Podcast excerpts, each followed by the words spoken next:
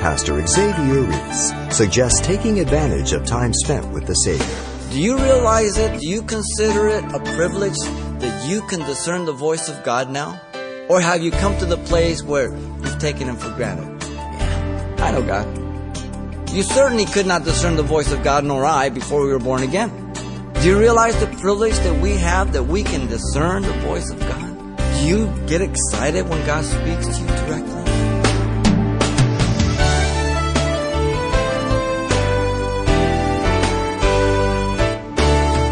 Welcome to Simple Truths, the daily half-hour study of God's Word with Javier Reis, Senior Pastor of Calvary Chapel of Pasadena, California.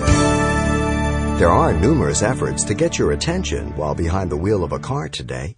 Inside the vehicle, there are gauges, various colored and flashing warning lights, beeping noises, along with the road signs and signal lights, not to mention the eye-catching billboards lining the highway.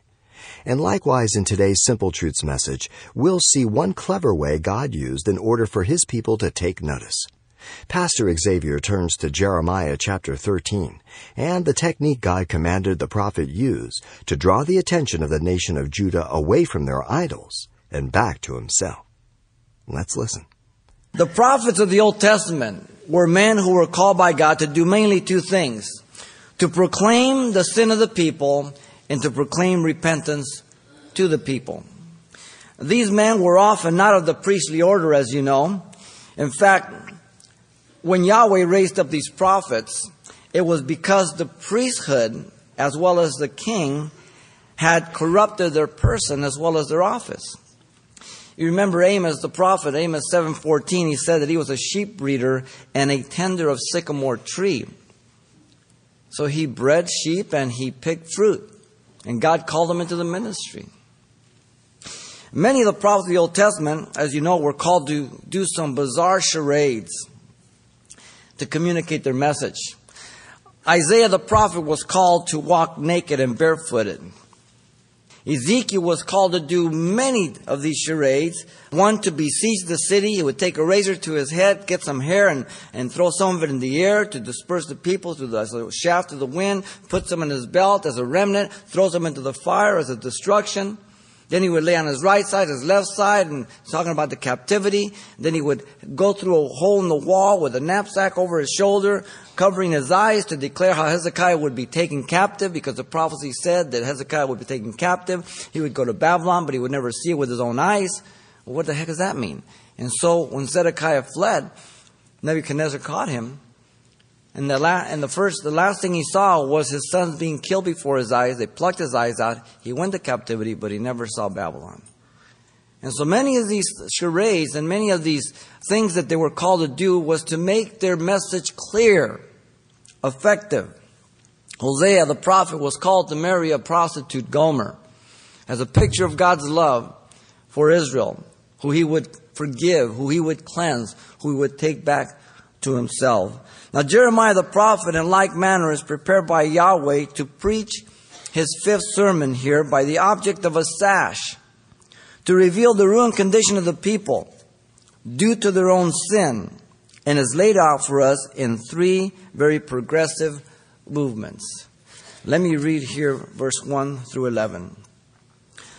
Thus the Lord said to me, "Go and get yourself a linen sash and put it around your waist, but do not put it in water." So I got the sash according to the word of the Lord and put it around my waist. And the word of the Lord came to me the second time, saying, "Take the sash that you acquire, which is around your waist, and arise, go to the Euphrates, and hide it there in the hole of the rock."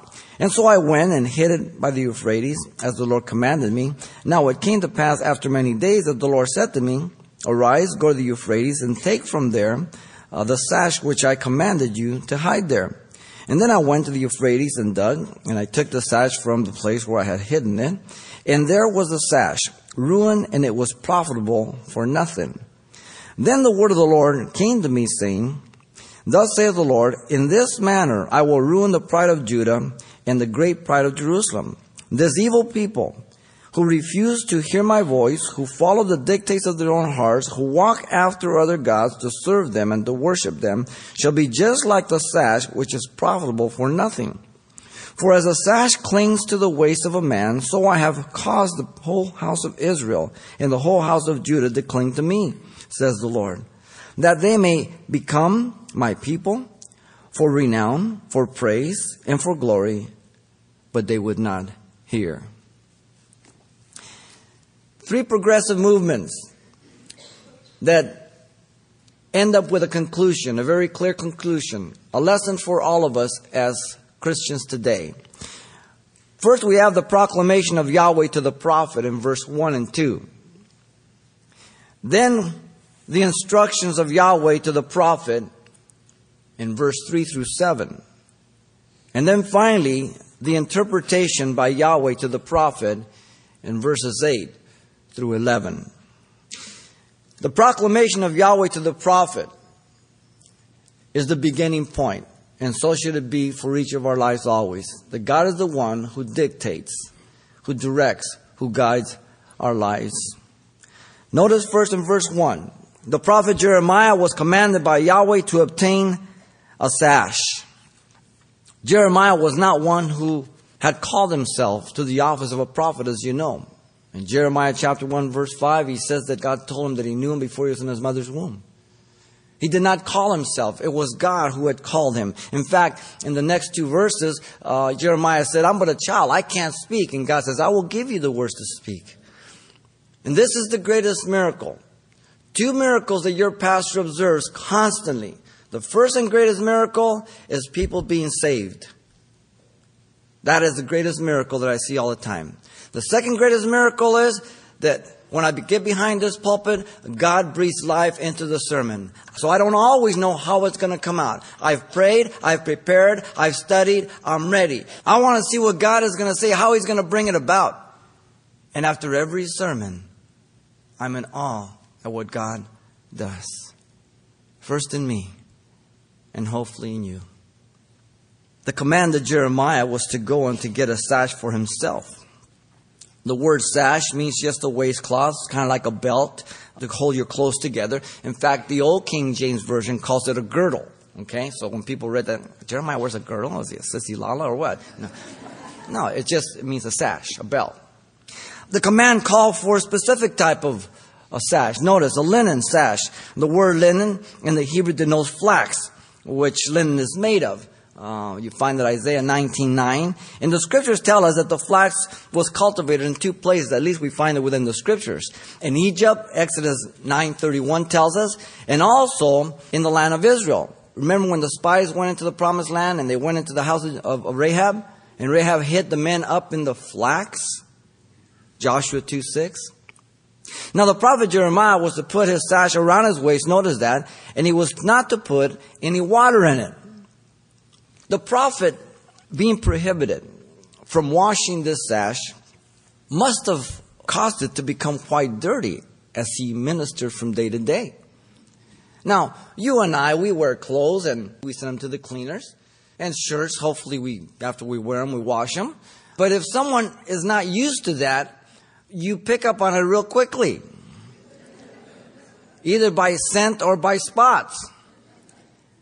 Well, here the sash of the prophet is becoming dirtier and dirtier with time. It's not being washed. This must have caught the eyes of the people, as they observed the prophet preaching and walking around Jerusalem, and yet the sash is getting dirtier and dirtier. And as they watched him, I'm sure that they looked at the sash, and some of them, critics, they said, I can't believe, he's supposed to be a prophet of God. Look at that dirty sash. And they were ready to criticize the dirty sash, and they couldn't see the sin they were in. Oh, so many people today are like that. Remember, when you point one finger, you got three pointing back at you. Pastor Romain used to say that. Notice secondly in verse 2. The prophet Jeremiah was obedient to the command of Yahweh. So Jeremiah got the sash and wore it around his waist, and the object of the sash would be a sign message to the people of Judah. Now, at this point, Jeremiah doesn't know what's going on. He's oblivious to it. But God isn't. The sash would serve as a parable, so it would catch their attention, and hopefully they would see their error and turn to Him. Now, let me suggest to you that people often, this happens, that we are people like this. You know, you find a church, you say, oh, this is where God has brought me. This is the best church in the world. Boy, you speak directly to me. After a year, doesn't he have another message? He's always talking about sin. We are people who get bored with the most valuable things in life. The sash would serve for a parable. Hopefully they would see their error. Now, there was various articles that were made of linen. Garments, the scriptures tell us, were made of linen. Robes and threads. Napkins. Turbans. And lamp wicks. Sashes were also worn by different individuals and of different kinds. They were worn by the high priest, and it was to be made of linen. They were worn by other priests also. They were worn by the women. They were embroidered. They were made of linen. They were made of leather. A sash sometimes marked a man's wealth and status in his community. Different colors, you know. We do the same thing today, you know. Depending on what type of clothes you wear, where you buy them, your brand names, and you're saying where you're at economically sometimes. Now, nothing wrong. But if that's the purpose for it, we drive cars. It tells us our status. We live in certain neighborhoods. It tells us our status. So the sash. Now, the first of the sash was basic, as we declared in the beginning. It was to hold together a man's outer clothing. It was worn close, and it put everything together. Literally, in verse 1, it says, upon your loins. Right here, the hip area, the waist, you bring it tight. And the sash also served for binding your outer clothing. So that when you had to move around, because men literally wore these robes almost like skirts. And when he had to work, he would grab his garment, pull it up, and between his legs and the side, and put it in the sash, put it in the belt, so he can freely move about and not get tripped up. And he can have freedom of movement. It would gird him. He would not be encumbered. Now, Isaiah says to us, if you remember in Isaiah 64:6, but we are all like an unclean thing, and all of our righteousnesses are like filthy rags, a menstrual garment. We all fade as a leaf, and our iniquities, like the wind, have taken us away. This is man at his best, in the energies of the flesh, a menstrual garment. Now, that may offend some of you if you're not a Christian. But God is real truthful. God is like a mirror. It doesn't lie to you. What you see is what you have. When we look into mirrors to correct what is wrong, not to call the mirror a liar. But we correct it so when we walk out, we don't look silly. We don't embarrass ourselves. As Jeremiah wore the clean linen sash without washing it in water, it became dirtier and dirtier, symbolic of Judah's defilement and her sin. And so each of us, as we walk in this world, we get dirty by sin, even as Christians. We don't practice it any longer. We don't live there, but we fail. We fall short. You remember when Jesus was washing the disciples' feet in John 13:10? He came to Peter, and Peter says, oh, you're not going to wash my feet, Lord. He said, well, if I can't wash your feet, you have neither part nor lot with me. Oh, Peter said, give me a bath. And Jesus says in verse 10, he who is bathed needs only to wash his feet, but is completely clean, and you are clean. The first word bathed means completely bathed. You are cleansed. By my blood, you're forgiven. You're clean. You're mine.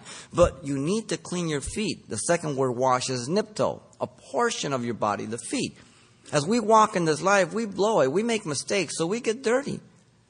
So we have an advocate for the defense, Jesus Christ, to make intercessions that I confess my sin. He cleanses me and he keeps me right with him. I abide in Christ, John 15. 1 John 2:1, the Lord for the defense, to make intercession for us. So I need to make sure that I'm keeping my feet clean, keep my account short as I walk through this life from day to day. The Word of God is the only thing that can keep the believer clean, according to the words of Jesus in John 15:3. You are cleansed by the words I have spoken unto you. It's the Word of God. In fact, Paul the Apostle in Ephesians 5:26 and 27 says that the Lord gave himself for his church that he might sanctify and cleanse her with the washing of the water by the word, that he might present to himself a glorious church, not having spot, wrinkle, or any such thing, but that she should be holy and without blemish. It's the word of God. You stay away from the word of God, you're going to get dirty, guaranteed. As sure as there is gravity, you'll get dirty. It's the word of God that's going to cleanse your mind. The word of God is going to keep you clean. The word of God is going to keep you pure before God. You should go through the word of God once a year. Every one of you is a Christian. Just reading through Bible. Genesis to Revelation. You want to go back and forth? You want to go in between? You want to go straight in? Whatever you want. You pick it. I'm not even talking about study. I'm talking about reading. If you can get those CDs, it's just reading the Word of God without commentary. That's the best. Just let the Word of God go through you. Read through the books, so you learn the books in your mind. As Jeremiah was obedient to gird himself with the linen sash, so each of us as believers are to gird the loins of our minds, so as not to be tripped up in our lives. Peter makes it now symbolic, spiritually, very practical. In 1 Peter 1:13-15. He says, therefore, gird up the loins of your mind, be sober, clear-headed, and rest in your hope fully upon the grace that is to be brought on you in the revelation of Jesus Christ, as obedient children, not conforming yourselves to the former lusts, as in your ignorance, but as he who called you is holy, you also be holy in all your conduct, because it is written, be holy, for I am holy. And so it is in your mind that you and I get tripped up. Where that attention, where that sin, where that bitterness, where that lack of forgiveness, whatever. And I have to bring it into captivity. I have to gird up the loins of my mind. Obedience in our thoughts, in our mind, is a weapon against sin. You might not have ever thought of that as a weapon, but obedience is a weapon against sin. Every time you say no to sin, you're becoming stronger to say no to the next temptation. But if you give in to sin, then you're weaker for the next temptation. It weakens you, makes you more vulnerable. Even as Paul the Apostle tells the Romans in Romans 16:19, for your obedience has become known to all, therefore I am glad on your behalf. But I want you to be wise in what is good and simple concerning evil. Don't inquire about the evil. You know enough about evil. You don't need to excel in it anymore. Excelling being good and knowing about good. Obedience. The proclamation of Yahweh to the prophet was to teach the prophet about their sin. Notice secondly here, the instruction of Yahweh to the prophet in verse 3-7. First of all, in verse 3-5, the prophet Jeremiah was commanded to follow specific instructions regarding the sash. God is the one who dictates when, where, and how. He gives the instructions. This was the second time, notice, the word of the Lord had come to Jeremiah. The authority, once again, is God's. The prophet had the privilege of discerning the voice of God since he was called into the ministry of the prophet. Do you realize it? Do you consider it a privilege that you can discern the voice of God now? Or have you come to the place where you've taken him for granted? You certainly could not discern the voice of God, nor I, before we were born again. Do you realize the privilege that we have that we can discern the voice of God? Do you get excited when God speaks to you directly? As a parent, if your child's ever been gone for a long period of time, what you long for is to hear their voice. The bestness thing is to have them right there so you can touch them, hug them, and kiss them. But the hearing of the voice.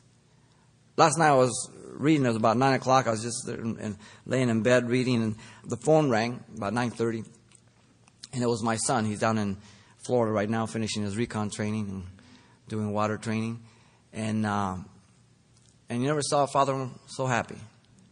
It was about 20 to 1. He's getting ready for the test that he had to take this morning. But to hear his voice. I told Max, I can't wait till you get home next week. I want to just hug you and kiss you and feel you. Do you get excited? Do you think it a privilege that you can discern the voice of God? Or have you come to the place where, yeah, I know God. It's like the husband says, yeah, that's my wife. Or the wife says, yeah, that's my husband. We lose the most valuable things.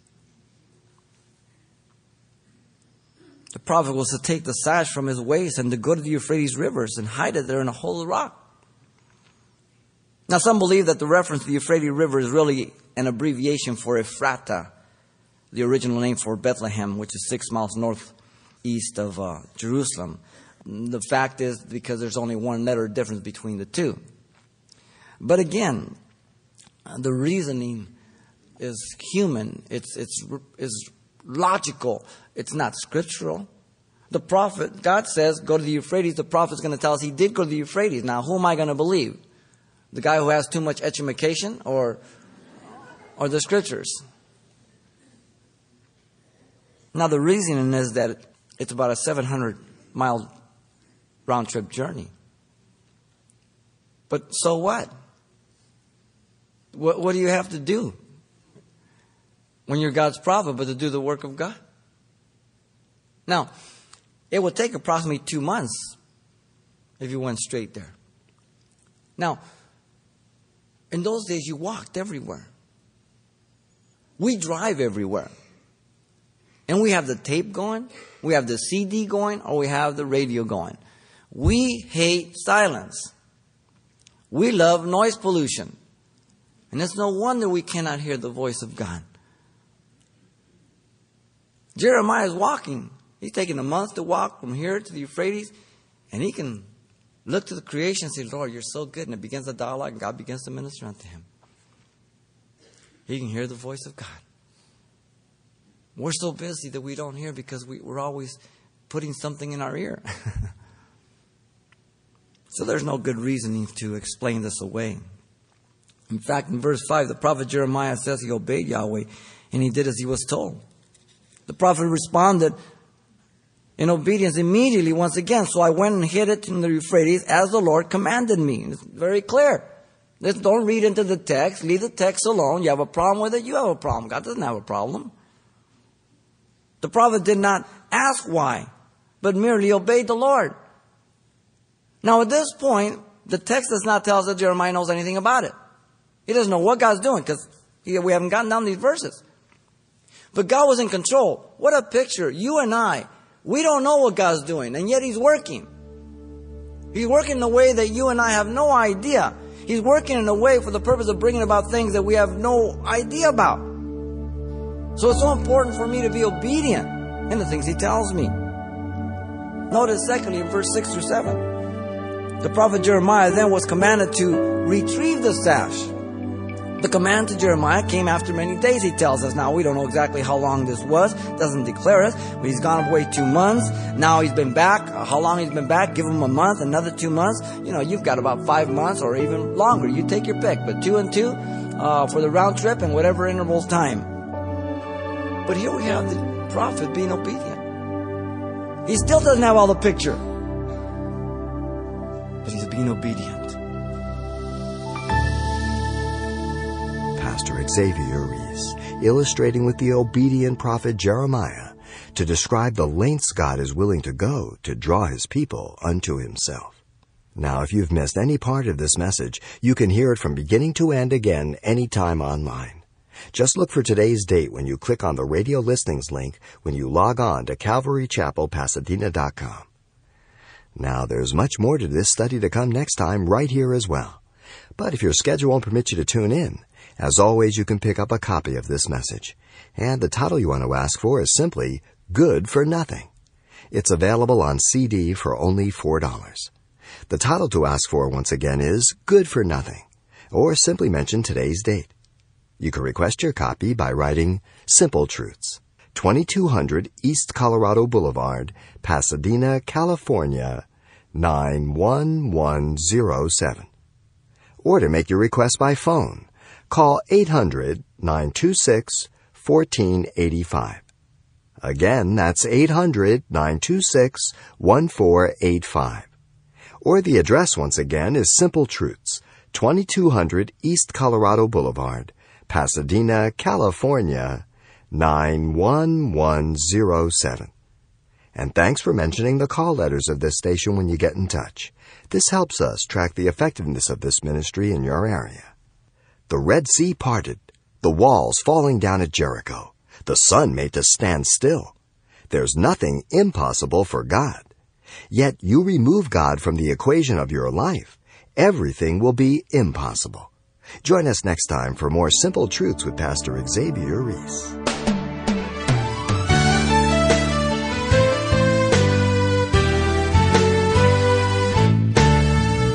Simple Truths with Pastor Javier Reis, a daily half-hour broadcast, is a radio ministry of Calvary Chapel of Pasadena, California.